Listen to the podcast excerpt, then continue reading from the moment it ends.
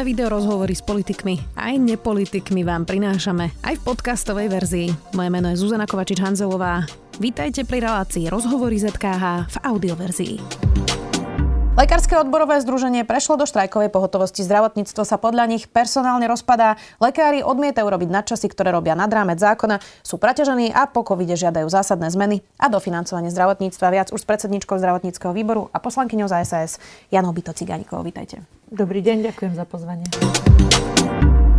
Zacitujem pána Visolajského: slovenské zdravotníctvo sa personálne rozpadá, nemocnice nevedia prejsť do režimu pred pandémiou, lebo tam nemá kto robiť. Možno sa mýlim, opravte ma, ale urobila táto vláda niečo, aby prilákala viac sestier a lekárov?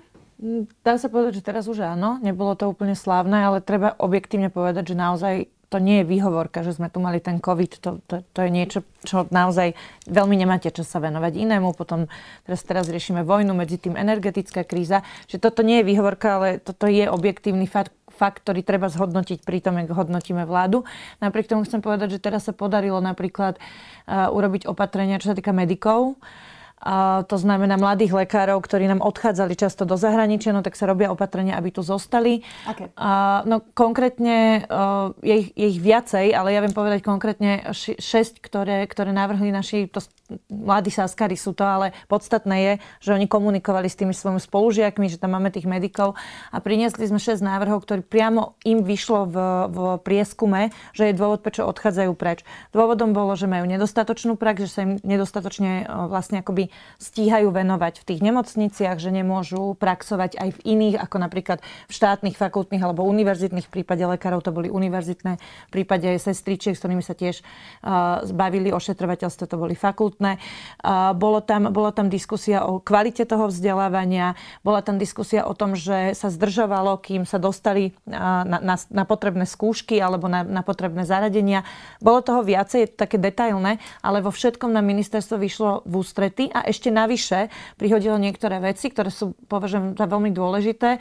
Napríklad stalo sa, stalo sa pravdou to, čo bolo pre, ešte prednedávnou ako ani nevysloviteľné, a to, že sa menia kompetencie. A menia sa kompetencie spôsobom takým, aby sestry a lekári mali viac času na, na, na pacientov a aby im jednoducho pomáhali aj odbornosti s nižšou kvalifikáciou, s, nižno, s nižším vzdelaním.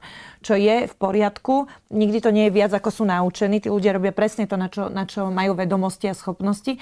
Ale v minulosti práve odborári napríklad toto blokovali, takéto zmeny, takže som veľmi rada, že k týmto krokom sa pristupuje. Toto všetko môže pomôcť do budúcna, ale je treba robiť oveľa viacej a, a z veľkej časti sú tie požiadavky odborárov naozaj na mieste. Martin Smatana, analytik, hovorí: v roku dvetisícdevätnásť štatistické zisťovanie zistilo, že v slovenskom zdravotníctve chýba dvetisícsedemsto lekárov a tritisícsto sestier. Do roku dvetisícdvadsaťpäť sa mali počty zdvojnásobiť, čo je obrovský deficit.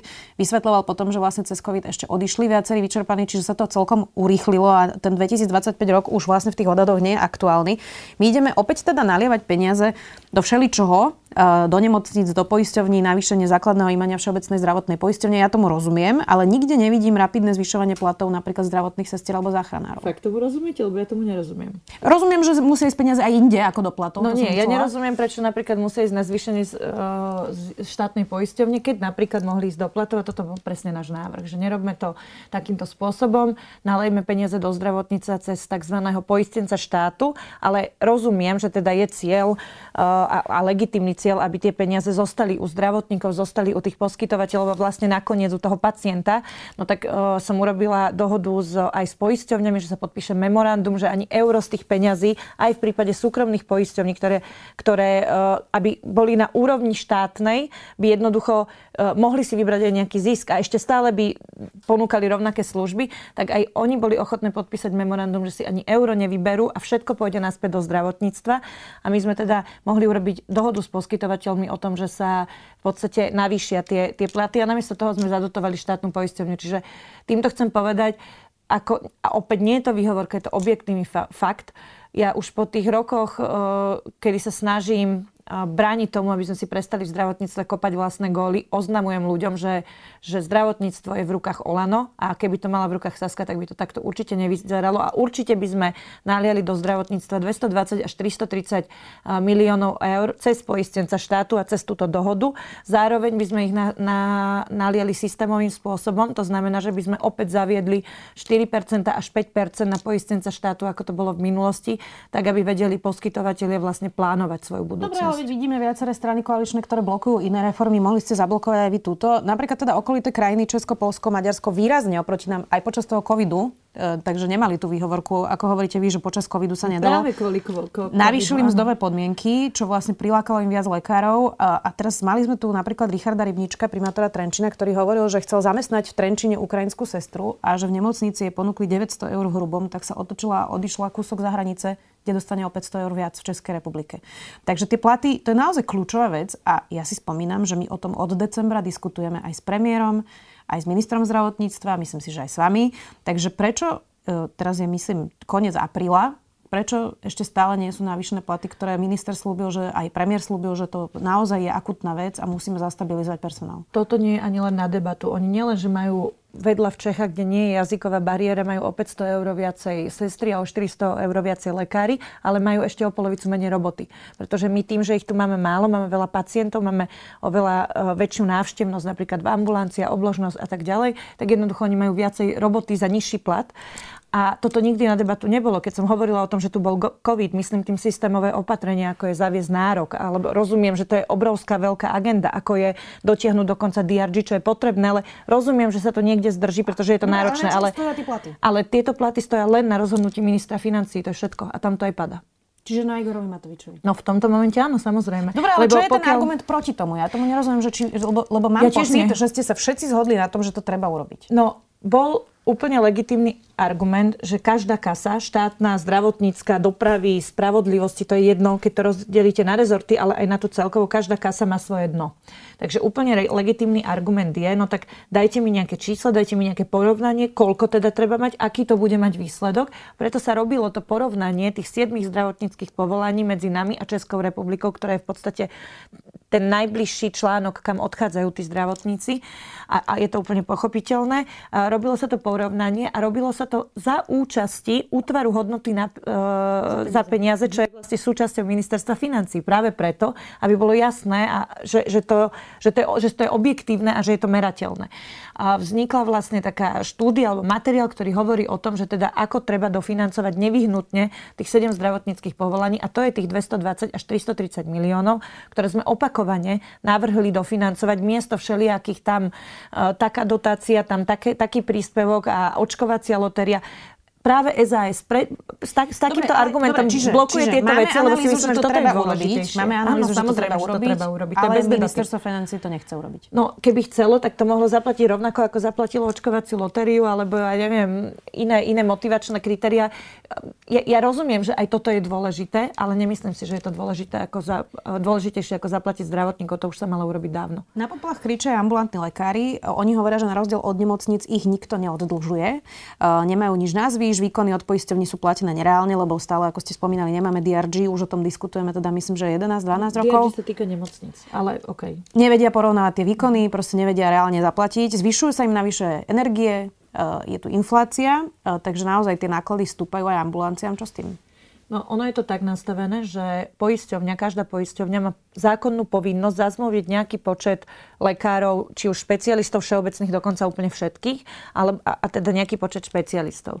A ja si myslím, a od začiatku hovorím, a Saska to má dokonca v programe, že tá poisťovňa má mať tento záväzok s dopadom na jej prípadné možnosti vyberať si nejaký zisk alebo, alebo tvoriť nejaké benefity pre svojich zamestnancov. A teda inými slovami by, by som... To, to je tzv. Minimálna sieť tých... Jasné, ale ja by som nevyrieši energie vyrieši, ani, ani infláciu. Vyrieši, pretože v momente, ako... Vyrieši to ten tlak na dofinancovanie sektora, tak. Pretože v momente, ako oni nie sú schopní podpísať zmluvu s poisťovňou a, a teda povedia, no tak milá poisťovňa, prepáč, ale za tieto peniaze ja ti to nepodpíšem. A poisťovňa nedostala viac peniazy od vlády, povie, no prepáč, ale ja ti nemám ako zaplatiť to, čo chceš, lebo nemám na to peniaze. V tom momente je, je vlastne karta alebo ten čierny Peter v rukách vlády. Ale kým to robíme takým spôsobom, spôsobom, že nejako to lepíme a potom tých svojich štátnych dofinancujeme, tak v podstate v tom zdravotníctve systémové tie peniaze budú naďalej chýbať. Ale, ale jasné, že treba na to viac peňazí. Ako tá odpoveď v tomto nie je iná. Ale popri tom, ako ideme nalievať peniaze do zdravotníctva, čo je nevyhnutné, potrebné, a je jedno, či sa pozrieme na nemocnice, ambulancie, dokonca je na diskusii, že kde je to akutnejšie, či pri špecialistoch, pri všeobecných, pri sestrach alebo pri lekároch, vždy by to malo byť naviazané na systémové opatrenia a preto ten náš návrh, ktorý sme dávali, ten konkrétne hovoril o tom, že štyri percentá na poistenca štátu, čo by bolo niekoľko sto miliónov eur, ale bolo to naviazané na... Toto je dôležité, len ma nechajte prosím dohovoriť, lebo, lebo takto má svet vyzerať. Malo to byť naviazané na zníženie čakačiek, na väčšiu... ako na meranie čakačiek pri viacerých diagnózach, dnes sa merajú napríklad iba pri štrnástich. Malo to byť naviazané na preventívky, na, na na hodnotenie kvality toho, toho lekára alebo toho poskytovateľa zdravotníkmi. Toto všetko bolo dohodnuté nielen s poisťovňami, ale naprieč celým sektorom. To znamená aj s pacientami, aj poskytovateľmi, a to aj lekármi, aj sestrami, aj nemocničnými, aj ambulantnými, aj špecialistami. Takto sme to položili na stôl. Takáto hrba papierov, vrátane uh, memoranda podpísaného, aby, aby sa teda nevyberal zisk. Toto všetko sme položili na stôl a Igor Matovič to zostala zmietol s tým, že on nebude riešiť hlúposti. V tom prípade je to teraz v jeho v rukách, ale ja si naozaj myslím, že toto je jediná cesta naliať peniaze, ale naviazať každé jedno euro, ktoré ide do zdravotníctva na konkrétny prínos pre pacienta. Pani poslankyňa, ale vy zniete, ako keby ste boli v opozícii. No teraz. Ja tak trochu aj som v opozícii, keď, keď dávam ale vy kvalitné... ste vo vláde. Áno, ale keď dávam kvalitné vydiskutované návrhy a keď to dávajú naši členovia vlády a minister financií to zmietne zo stola, potom s tými financiami robí také veci, ako je očkovacia lotéria, miesto toho, aby zafinancoval platy lekárom. Tak ja na to nemôžem povedať nič iné ako Dobre, kritiku. Dobre, to by mala byť predsa premiérska téma, platy lekárov a sestier a, a teda aj záchranárov, aby sme boli féroví, a aj sanitárov, nielen, nielen teda tak lekárov. Tak sa nemyslím si, že úplne nie je, lebo, lebo ako, určite tam treba jednoducho tých sedem povolení, tam, tam je to, že, že bez diskusie.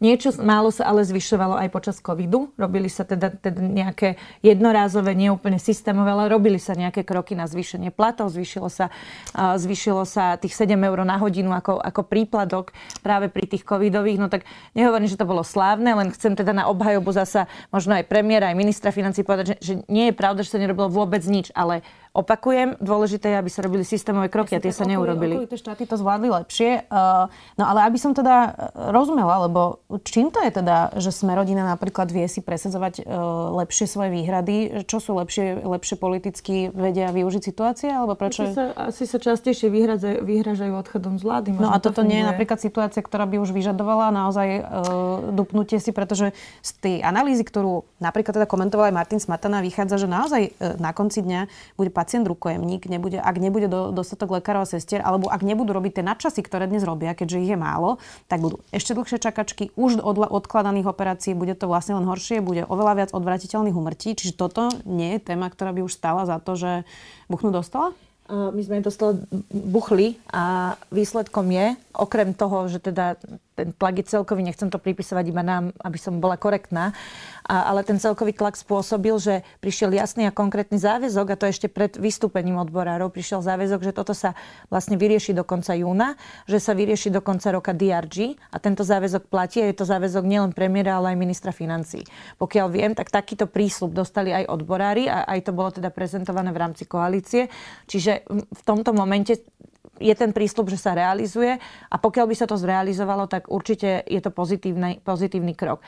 Naopak ale musím povedať zasa, že napriek tomu, že je takáto dohoda, medzi tým prišlo teda k dofinancovaniu veľmi zvláštnemu Všeobecnej zdravotnej poisťovne. Vaši ministri hlasovali proti. Áno, ale, ale, ale práve preto, lebo, lebo tie peniaze jednoducho budú chýbať inde. A my sa bojíme, že budú chýbať tu.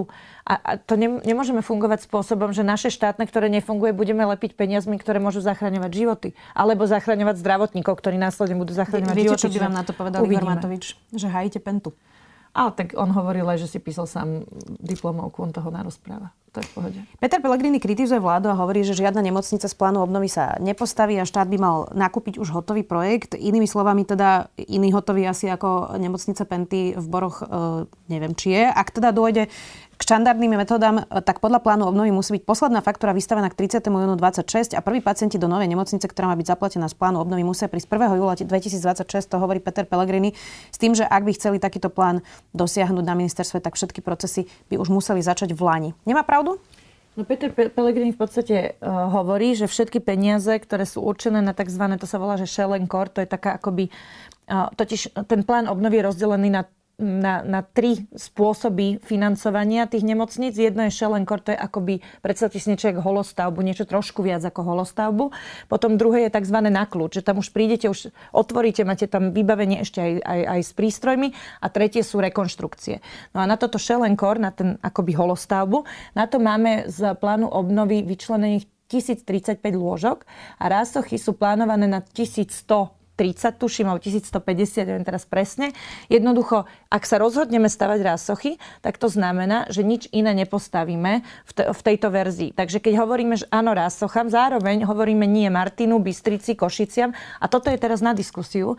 A, alebo potom z toho ďalšieho, z toho ďalšieho balíka, uh, z toho na kľúč kvázi, tak tam môžeme odtiaľ niečo, niečo zobrať, ale tam je tiež ten počet ložok obmedzený. Ak by sme postavili Martin napríklad z tohto balíka, tak potom zostane už len nejakých dvesto lôžok, možno, že časť Bystrice mala, alebo nejaká časť Košic, ale zasa žiadne iné regióny. Týmto chcem povedať, že ja si nemyslím, že je správne z plánu obnovy postaviť jednu, dve štátne nemocnice a tam sme skončili. Lebo ja si myslím, že naozaj tie peniaze majú všade do regiónov. Napríklad na tie rekonštrukcie je určených iba stopäťdesiat miliónov a keď minieme tú časť na holostavbu a tú časť na kľúč, čo vlastne sa bavíme o dvoch, troch nemocniciach, tak potom všetky ostatné nemocnice na celom Slovensku sa musia podeliť o tých stopäťdesiat miliónov, čo je v podstate, ja čo sú drobné. Už, už dnes takže, pacienti cestujú takže ja do Bystrice za všetkými operáciami, lebo je tam kvalitnejšia zdravotná starostlivosť. A ty, toto chcem povedať, ja si nemyslím, že má Peter Pellegrini pravdu v tomto. A ja by som to takto osobne nerobila. Nechám na, na ministrovi, ak sa rozhodne. Jasné, skôr, ale... skôr či nemá pravdu v tom, že sa to prosto nestíha. Že sa nestíhajú postaviť nové nemocnice. No, uh, má pravdu v tom, že, by, že, že to rozhodnutie už malo padnúť a ak nepadlo, tak a naozaj najvyšší čas, ja som o tom aj sama hovorila. To rozdiel, rozhodnutie, o ktorom hovorím, je tzv. Notifikácia. Tu zatiaľ dostal len Martin, ale tá hovorí o tom, kto sa môže uchádzať o peniaze. A bolo napríklad zaujímavé, keď mi, keď mi volali aj zo žúb, ktoré majú nemocnice a hovorili o tom, že oni sa nevedia uchádzať, oni nevedia urobiť vlastne projekty, plány preto, lebo ešte nie sú akoby not- notifikovaní. A keď som zistievala, prečo tá notifikácia ešte nevyšla, tak odpovedou mi bolo, že, že jednoducho e, sa to blokuje z najvyšších miest kvôli tomu, aby súkromné nemocnice nedostali ani euro.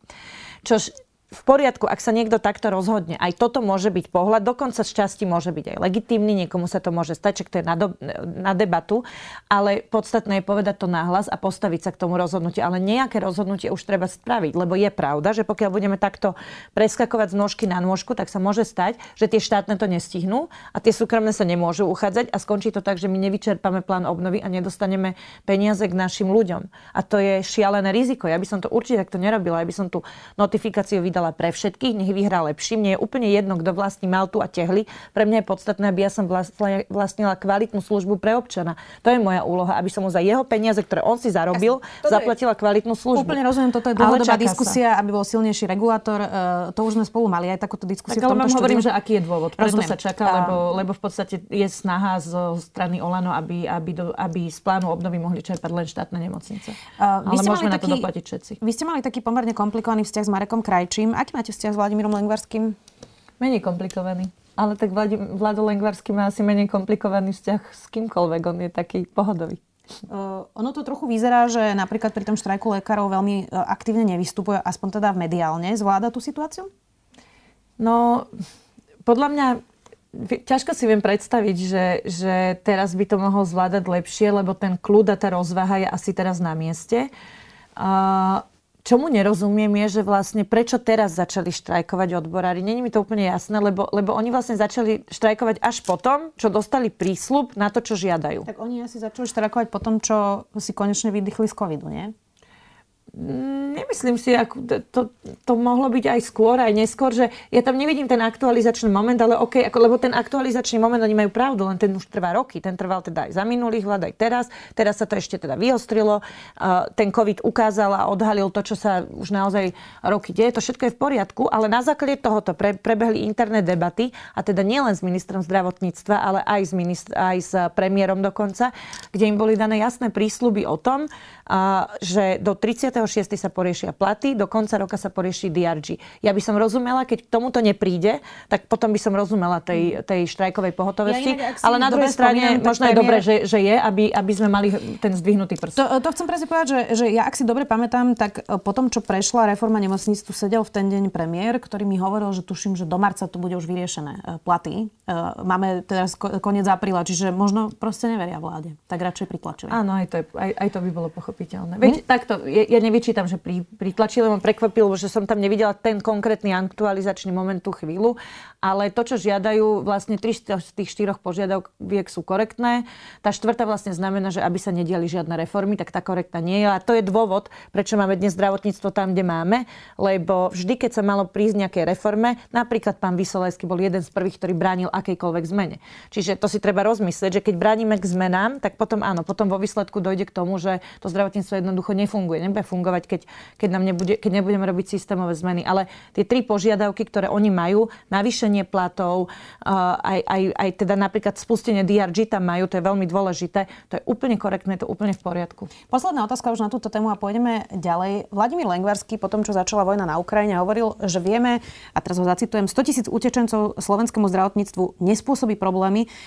Zvládneme odchod u nás pôsobacích lekárov z Ukrajiny, zatiaľ ich je štyridsať, ak by odišli všetci, museli by sme to riešiť. To bola tá akutná situácia a teda sto tisíc utečencov podľa neho zvládne náš zdravotný systém, ale podľa toho, čo sa tu teraz celý čas rozprávame, tak ja si neviem predstaviť, že zvládame sto tisíc utečencov v zdravotníckom systéme. To je asi podľa toho, ako si predstavíte slovičko zvládneme, lebo asi každý z nás, ako si predstaví zdravotnú starostlivosť, ako, ako by ju chcel, tak povieme, že nezvládame to ani dnes a nezvládali sme to ani pred troma rokmi, ešte pred covidom a nie, nie, nie po ňom. A predpokladám ale, že pán Lengvarský myslí to, čo sme sa zaviazali zákonom, a to teda na úrovni akejsi akutnej zdravotnej starostlivosti. Mimochodom práve my sme boli, ja konkrétne som bola proti návrhu, aby bola komplexná práve preto, lebo som argumentovala tým, že my ju nevieme zabezpečiť ani vlastným občanom tak, ako by sme chceli.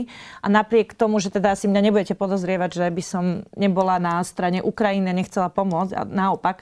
Ale napriek tomu si myslím, že, že jednoducho tam je na mieste a dokážeme pomôcť ponúknuť iba tú akutnú zdravotnú starostlivosť, prípadne niečo navyše. Príklad, keď je niekto onkologický pacient, tak samozrejme, že tej liečbe tu treba, pod, bolo by neľudské to teraz prerušiť. A, a ten zákon je nastavený teda tak, že akutná plus to, čo povie ministerstvo alebo cez všeobecnú poisťovňu. A toto si myslím zabezpečiť dokážeme, ale áno, bude to stať peniaze. Čo je ale dôležité teraz povedať, lebo veľmi sa nám tu začína rozširovať také, že túto Ukrajincom dávate a čo naši ľudia, tak v prvom rade chcem povedať, že absolútne neľudské takto rozmýšľať, lebo aj keď by tak v dvadsiatom prvom storočí, keď niekomu zbombardujú domov a príde o rodinu, tak je ľudské mu pomôcť, aj keby nás to niečo stalo. Ale teda pre tých, ktorí sú z toho veľmi nervózni, chcem povedať, že Európska únia nám dá tri miliardy eur na pokrytie nákladov spojených s pomocou Ukrajincom a budú tam aj tieto zdravotné náklady preplatené. Čiže keď my teraz toto hradíme a nejakým spôsobom zabezpečujeme tú zdravotnú starostlivosť pre tých občanov, tak v budúcnosti to bude vrátené do toho zdravotného systému, že ľudia nemusia mať obavy. A keď sa ten, ten človek, ten odídenec z Ukrajiny, keď sa zamestná, tak má rovnakú zdravotnú starostlivosť a je to tak správne ako kdokoľvek z nás, lebo si platí odvody. Jasné. Čiže nie je sa tu naozaj čoho bať a nie je tu žiadny dôvod na nejaký hnev alebo nejakú zášť. Naozaj nie. Jasne, som rada, že to vysvetľujete, ale mne to príde absurdné sa vôbec na to pýtať. Presne ako ste hovorili, je to neľudské, ale zostaňme pri tej Ukrajine. Váš predseda Richard Sulík poburil viacerých svojimi výrokmi o platbách za plyn v rubľoch. Už to nechajme tak, on to tu aj vysvetloval, ale trochu to tak vyzerá, že každý jeho výrok o Rusku je problematický. On predsa hovoril, že Rusko nie je hrozba, potom mal výroky o anexii Krymu, teraz práve toto platenie s rublami. Nemal by sa viac radiť s Ivanom Korčokom predtým, než komentuje zahraničnú politiku? Ja si hlavne myslím, že, že je precitlivelo vnímaný. Že každé, každé to jeho každá tá jeho veta, veď nakoniec vždy je vysvetlená normálne a aj je myslená normálne. Richard Sulík nie je diplomat, on to, to, je, to si povedzme pravdu na rovinu. Je to pragmatik, je to človek rozumu, a zdravého rozumu a proste povie veci, pomenuje veci tak, ako sú. Keď povedal, že teda Rusko Krym nevráti, to tak vidíme, že nielen, že nevráti, ale oni sú ešte, oni, to Rusko je ešte aj schopné a ochotné ísť do hnusnej špinavej vojny a vraždiť ľudí. Ja vám rozumiem, ale vy tiež nehovoríte všetko, čo si myslíte. No tak aj celkom áno. Aj preto ma niekedy voláte. A ja, ja, ja toto so Sulíkom spoločne, vidíte. Tiež, tiež na niektoré otázky mi odpovedáte diplomaticky aj kvôli koalícii, aj kvôli uh, rôznym vzťahom, ktoré máte. Povedať. A ja sa mám iba úplne normálnu otázku, lebo on tu sám vysvetlil napríklad tú platbu uh, v rubloch, že vlastne to máme do júna vy, vyriešené, takže bolo úplne zbytočné, že to povedal vlastne, lebo to ani nebola akutná otázka. Áno, či by pre... nemal byť prosto zdržanlivejší? To som chcela povedať, že pr- platba v rubloch a to, že o tom vôbec hovoril, uh, bola obrovská škoda, bolo to zbytočné preto, lebo zároveň zabezpečil všetko, aby sme sa nesi- nedostali do situácie, že v tých rubloch platiť nebudeme. Zároveň úplne jasne komunikoval, či už s prezidentkou, či už s verejnosťou, s každým, že jednoducho je to porušenie zmluvy. Nemal niečo takéto v pláne. Tak áno, v podstate nemusel to hovoriť, ale tak dostal takú otázku, no čo by robil, tak ako minister hospodárstva by robil toto. Ja som bola napríklad sama prekvapená, keď mi vysvetloval, aké dôsledky by malo to odpojenie plynu, že si napríklad nevieme ani benzín a naftu vyrobiť, že nevieme uh, mať hnojivo, potom nebudeme mať úrodu, r- rôzne akože ďaleko siahle následky a vysvetľoval, že prečo takéto niečo hovorí, že jednoducho nejaký čas potrebujeme na to odpojenie, ale zároveň ja, ja nepoznám nikoho, kto urobil viacej pre, pre, pre, pre to zníženie, pre to zníženie závislosti na, na Rusku a on to konkrétne aj niektoré veci aj spomínal, niektoré sa nevedia, ale naozaj akože reálne zabezpečil či už plyn, ropa alebo elektrina, zabezpečil zásob, dostatočnú zásobu energií pre tento čas a pri všetkých zabezpečil alternatívu, teda našiel tú alternatívu a na, na nich pracuje na tých alternatívach. Tak preto je, je obrovská je škoda. Práca, áno, ale je obrovská škoda, keď miesto tohoto povie, no, že tak keď to nepôjde inak, tak budeme platiť v rubloch. Dôležitá je tam tá časť vety, keď to teda nepôjde inak. Jasné, ale nie je to prvýkrát. Sme ale už v situácii, že Rusko začalo vojnu, tak prosto nemal by vážiť slova, keď naozaj za hranicami je vojna a proste takýmto spôsobom úplne nepotrebne komentuje niečo, čo potom prevzali ruské médiá napríklad, čo v ano. Polsku komentovali ľudia. Je to predsa len minister hospodárstva štátu v Európskej únii, tak proste asi by si mal dávať viacej pozor, nie? Tu som vám dala za pravdu, že bolo toto konkrétne vyjadrenie, čo sa týka rublov, tak a, ok, bolo naozaj zbytočné, bola to, bola to škoda, pretože robí kopu dobrého. Sám Richard Sulík sa on osobne angažoval v tom, aby pomohol tristopäťdesiat rodinám, Ukrajincom, pomohol im zohnať ubytovanie, prácu. Ako toto, fakt bola to škoda, lebo, lebo a práve pri tom, ako sú na ňo média a verejnosť citlivá, častokrát oprávnene, lebo, lebo, lebo teda je to na diskusiu. Áno, mal by možno byť trošku zdržanlivejší, ale čo vám poviem, ani mne to nie, nie úplne vždy ide. No. Proste sme jednoducho sme úprimní a priami. Tak sme ľudskí, niekedy robíme chyby, aj politici sú len ľudia. Tak to bola dobrá odpoveď, myslím teda jasná, alebo dobrá, to už si zváži váš volič. Poďme ešte k tomu, že čo sa teraz deje opäť v parlamente. Po šiestich mesiacoch Martin Čepček predložil ďalší pokus o obmedzenie interrupcií. Tentokrát zacielil aj na to, aby Ukrajinky nemohli ísť na interrupciu na Slovensku ani potom, čo ich znásilnia ruskí vojaci. To je asi jasné, že neprejde, myslím. Čo tie ostatné návrhy? Opäť tu budeme mať teraz pár mesiacov znova návrhy jeden za druhým z rôznych strán o interrupciách? A ja, mňa sa toto všetci pýtajú a fakt vás to prekvapuje? Lebo čo iné by tí ľudia robili? Čo by navrhovali? Čo majú riešiť? Akože, ja neviem, zvýšenie životnej úrovne alebo zvýšenie há dé pé alebo, alebo čo majú riešiť? Sociálnu situáciu nejakých, nejakých rodín, vzdelanie, mládeže? Prosím vás pekne, to je jednoduchšie sadnúť a povedať, ja zakazujem interrupcie, ešte infláciu by mohli zakázať. Ale jednoducho oni robiť iné nevedia. Jasné, že to tu bude. Bude to tu každú chvíľu, lebo títo ľudia nevedia robiť nič iné, iba zakazovať interrupcie a obmedzovať práva žien. Dobre, ale najreálnejší návrh bude mať zrejme Anna Zaborská. Chystá ďalší pokus? Čo v ňom bude, viete? No, neviem, lebo, lebo jej návrh prebral teraz Čepček. Ono je to tak, že vlastne uh, el es en es podáva návrh zákona, kde obmedzuje možnosť cudziniek, aby išli na interrupciu. Čiže akože, mimochodom toto dokazuje, že... A, a toto isté majú aj teda... Má aj Čepček, ale ešte to má rozšírené o, o to, čo dávala Anna Záborská. Teda je tam presne to počúvanie plodu, je tam presne uh, to rozšírenie informovaného súhlasu a, a zákazy. Všetko, čo, čo bolo negatívne diskutované, tak všetko tam samozrejme dal. Ale toto dokazuje, ukazuje, že, oni, že, že vlastne tieto návrhy dokazujú, že predkladatelia sú jednak akože nekompetentní, nešikovní, lebo nevedia riešiť nič iné a nevyslovne krúti, keď to robia v tomto čase. Lebo keď počúvame tie príbehy Ukrajiniek, čo zažili, naozaj to je neuveriteľné, že niekto dá takýto návrh zákona. Keď si predstavím ženu, ktorá prišla o manžela, ktorá, ktorá možno, že prišla o väčšiu časť rodiny, a nechcem ísť do podrobností, lebo je to citové vydieranie, ale teda, že, že naozaj zažila znásilnenie, nejako prežila, doplazila sa sem za tie hranice, tu jej máme pomôcť a tu stretne Čepčeka, ktorý jej povie, ja ti zakazujem ísť na interrupciu a ty pekne čel následkom ďalej. Však to je neuveriteľné, neľudské. Ja sa takéto zvláštne aj preto, že pri tých predošlých návrhoch ich to znásilnenie vždy ako keby nejako uznávali ako nejaký dôvod. Ale teda späť k tej Anne Záborskej. Čiže neviete o návrhu, ktorý pripravuje. A tak asi neprekvapí, však ona robí tridsať rokov, to isté. No tak... Ale Rozumiem, neviem, ale neviem konkrétne, konkrétne neviem konkrétne, ale bude to Pretože už isté. Dvakrát to neprešlo, dvakrát to nejakým spôsobom modifikovala, čiže predpokladám, že keď niečo chystá, opäť to asi nejako zmení, aby to bolo priechodné v koalícii. Možno Čo bude opäť? Zaujímavé, pozriem, pozrieť sa na to, ako sa vysporiada s tým, že pán Čepček je teraz vlastne kvázi ten jej návrh ukradol, oni sa tak medzi sebou striedajú, že vlastne nemôže ten istý návrh pol roka nemôže, takže bude to musieť nejako prispôsobiť. No a druhá vec, čo bude zaujímavé, že či Olano opäť už asi stýkrát poruší koaličnú zmluvu a že či bude hlasovať vlastne, lebo pán Čepček už je opozícia, že keďže odišiel z klubu Olano, tak toto bude možno politicky zaujímavá, zaujímavý pohľad.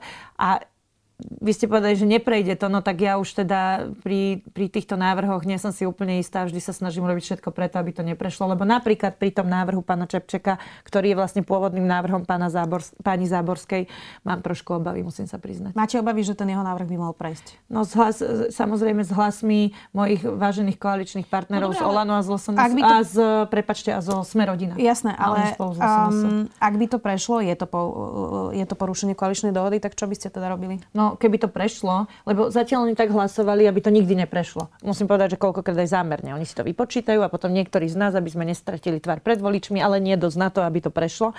No, tak e, toto už prešlo, ja neviem, naozaj toto desiatky krát urobili a napriek e, nejakým dohodám to jednoducho neviete s tým nič spraviť. Viete, to je, keď máte v zákone, že kradnúť sa nemá, no tak keď niekto bude kradnúť, no tak čo spravíte? Keď na to prídete, tak bude to mať následky. V tomto prípade je to zatiaľ na úrovni diskusí, ale v prípade, že by to teda prešlo, tak to je podľa mňa veľmi vážne porušenie koaličnej zmluvy a pre mňa osobne by to bol obrovský problém. Zostať v takej koalícii. No, na druhej strane, áno, určite je to problém a určite to je potom na debatu, lebo ako, aký má zmysel spoločenstvo, kde neplatia pravidlá. Na druhej strane, veľakrát aj teraz ste sa ma pýtali, že či toto už nie je ten moment, kedy máme povedať dosť. No tých momentov bolo strašne veľa, kedy už treba, niekedy sme aj povedali dosť, veď už aj vďaka tomu Igor Matovič nie je dnes premiérom a Marek Krajčí nie je dnes ministrom. Ale my si to vždy zvážime preto, lebo naozaj tá Saska je obrovským prínosom a, a to pri všetkej skromnosti v tej koalícii, jednak teda tie, tie nejaké racionálne opatrenia, ale hlavne tá podpora reforiem. A to nie je teraz len, že súdna mapa, čo sa teraz rokuje, na ktorú samozrejme budete pýtať, predpokladám, ale tam už prešla aj stredné školy, vysoké školy, vzdelávanie, podporovali sme veľmi intenzívne, sme, ja osobne som zabezpečovala diskusiu pri zdravotníckej reforme. Čiže e, toto sú dôležité veci a takisto ja som presvedčená, že v momente, ako by tam Saska nebola, tak hneď sa zakáže nedeľný predaj, okamžite sa vyriešia interrupcie, lebo jednoducho nebol by tam ten, ktorý, ktorý nejakým ten zdravý rozum do toho vnáša. Čiže toto si vždy my zvažujeme aj pri tých debatách, že jednoducho nebolo by asi úplne prínosné pre Slovensko, keby Saska z tej koalície len tak odišla. No, tak poďme na tú súdnu reformu. Uh, vaša ministerka Kolíková má stále stopku na súdnej mape. Vyzeralo, že bolo všetko už dohodnuté. Uh, podľa všetkého to tentokrát stopol Igor Matovič. Je to tak? Stopol to Olano. Neviem, či konkrétne Igor Matovič, ale všetko, čo sa deje v Olano, má priamo pod palcom Igor Matovič. Aký je ten dôvod? Ja neviem úplne podrobnosti, viete, že teda moja téma je zdravotnícka, ale teda viem, že e, prišlo k dohode a konkrétne už teda bolo všetko dohodnuté a potom prišlo nejakých konkrétnych osem poslancov z Olano, ktorí chceli mať tam, kde sa oni narodili, ten konkrétny svoj súd, už neviem aký, jednoducho chore. My tu fungujeme tak, že my ideme robiť systémovú reformu, ktorá má byť, e, ktorá má mať hranice štátu. A my sa tu bavíme o tom, či niečo bude v Starej Ľubovni alebo nebude, lebo sa tam narodil Jožko alebo Ferko. A to je ten argument, hej, že tam som sa narodil, tak tam chcem mať súd. To, to my takto fungujeme. No a na to, na to už bohužiaľ, ako Mária Mária Kolíková veľmi veľa ustupovala. Richard Sulík často hovorí, že na jeho vkus až príliš veľa. Snažila sa vytvoriť tú dohodu, lebo podstata tých súdov je, uh, teda tej, tej, súdnej, tej súdnej reformy aj v inom. Obvody, áno. Áno, a, a, tam, a tam akože, ja chápem, že je to dôležité, ale ono sa to nedá do nekonečna. To už bola dohodnutá, dohoda urobená aj cez takéto čachre, machre regionálne, aj tam ustúpila. Ale keď už bolo všetko dohodnuté, na druhý deň sa malo hlasovať. V tom momente došlo Olano, že no my chceme ešte týchto osem. Takto sa fungovať nedá. Čiže vrátili sme sa na začiatok a opäť rokuje. Pani Kolíková to určite zvládne. Máte nejaké vysvetlenie, prečo napríklad tá reforma nemocníc e, nezažívala až takéto problémy? Pričom je to oveľa citlivejšie, lebo človek chodí oveľa viac k lekárovi, ako chodí na súd. E, a tam tie problémy takéto neboli, hoci tiež to prešlo tesne. E, toto je čo, nejaká osobná pomsta ministerke Kolíkovej? Alebo, alebo ako to vidíte? Uh... Zrejme, akože asi áno, šťastie áno, že, že môže tam byť možno pár tých, tých ľudí, uh, ktorí sú súčasťou koalície, ktorí jednoducho sa rozhodli, že je to takto skomplikujú, ale, ale mala byť... problémy aj, aj, aj nemocničná reforma. To ja viem, to ja viem, ale že či to nemôže byť aj tým, že Mária Kolíková, ako niektorí v koalícii hovoria, sa nevie dohodnúť, alebo že nevie robiť kompromisy. No opak je pravdou. Mária Kolíková ustúpila, napríklad úplne ustúpila z toho akoby finančného šetrenia, lebo časť tej reformy mala byť teda, že áno, to, to je skrátenie konania, nejaká tá špecializácia tých jednotlivých súdcov, pretrhnutie väzieb medzi nimi, tým, že ich premiestnite, aby sa nedialo to, čo tu bolo dlhé roky bežné. Toto všetko zostalo, ale ďalšou časťou mala byť akoby taká logická finančná úspora a tá bola spojená s tými regionálnymi uh, zmenami a od toho sa vlastne akoby musela vzdať práve preto, lebo každý poslanec príde s nejakou požiadavkou, že ja som sa túto v Nitre a túto som sa v Starej Ľubovni a tu som z východu a, vša- a každý chce nejakú tú svoju trafiku v tom svojom meste, no tak ona sa vzdala nejakého racionálneho, e, racionálnej diskusie a vyšla im túto v ústrety a nie len tu, čiže tá, to je práve dôkaz, že Mária Kolíková vie robiť a obrovské ústupky vie robiť e, s cieľom naozaj zabezpečiť systémové zmeny v tom súdnictve, ktoré by znamenalo pre ľudí, že bude sa rýchlejšie a spravodlivejšie rozhodovať. A toto je pre ňu dôležité a verím, že teda naozaj a úprimne verím tomu, že je to na, dôležité aj kole, pre kolegov z koalície, či už z Olano, alebo zo, zo SME Rodina, toto myslím úplne vážne, že, že verím, že nakoniec tie regionálne nejaké záujmy buď sa dohodnú, alebo padnú za obeď, ale že výsledkom bude, že, že bude schválená. Čo je dôležité povedať, totiž ďalším dôsledkom toho, že sa teraz zdržuje uh, re, súdna reforma, je aj to, že my sme ešte, že my sme nemohli požiadať o prvú tranžu z plánu obnovy. Lebo to nie je tak, že zdravotníctvo urobí svoje a dostane svoje peniaze, súdnictvo svoje, svoje, školstvo svoje. Nie, to je tak, že všetci musia urobiť všetky svoje tie míľniky splniť a až keď všetci splnia všetky míľniky, až vtedy dostaneme celkovú prvú tranžu. Teraz je to, myslím, okolo štyristopäťdesiat miliónov eur, ktoré, o ktoré máme požiadať a mali by sme ich dostať. A jediný dôvod a milník, ktorý nie je splnený, je vlastne súdna mapa, ktorá bola dohodnutá do večera, kým neprišlo Olano so zmenou, o ktorej sa malo druhý deň hlasovať. Je už dva roky na stole, to je pravda. Budeme to sledovať ostatne, veď už na aprílovej schôdzi sa o tom musí hlasovať, takže uvidíme, ako to dopadne. Predsedníčka zdravotníckeho výboru, poslankyňa zasa Jana Bittó Cigániková. Ďakujem. Dopadne to dobre, lebo kým to nie je dobre, ešte to nedopadlo. Ďakujem za pozvanie, pekný deň. Počúvali ste podcastovú verziu relácie Rozhovory zet ká há. Už tradične nás nájdete na streamovacích službách, vo vašich domácich asistentoch, na sme bodka es ká v sekcii Sme video a samozrejme aj na našom YouTubeovom kanáli Denníka Sme. Ďakujeme. desať tém prvej podcastovej minisérie venovanej témam z oblasti gynekológie a pôrodníctva evidentne nestačilo. Vďaka vášmu ohlasu aktuálne vznikajú nové časti Gyncastu, ktoré sa budú opäť snažiť predovšetkým prakticky vysvetliť a objasniť, čo vás zaujíma. Predčasný pôrod, pôrodné poranenia, spontánny potrat, endometrióza, bolesti v podbrúšku či fungovanie vaječníkov. Aj to budú témy novej série Gyncastu. Som Janka Imrichová a môj stály host Peter Kaščák, primár a prednosta gynekologicko-pôrodníckej kliniky v Trenčíne, je pripravený rozprávať o tom, čo vám možno váš lekár alebo lekárka nepovedia. Gyncast, podcast denníka SME, nájdete vo vašej obľúbenej podcastovej aplikácii, ale aj na webe sme bodka es ká.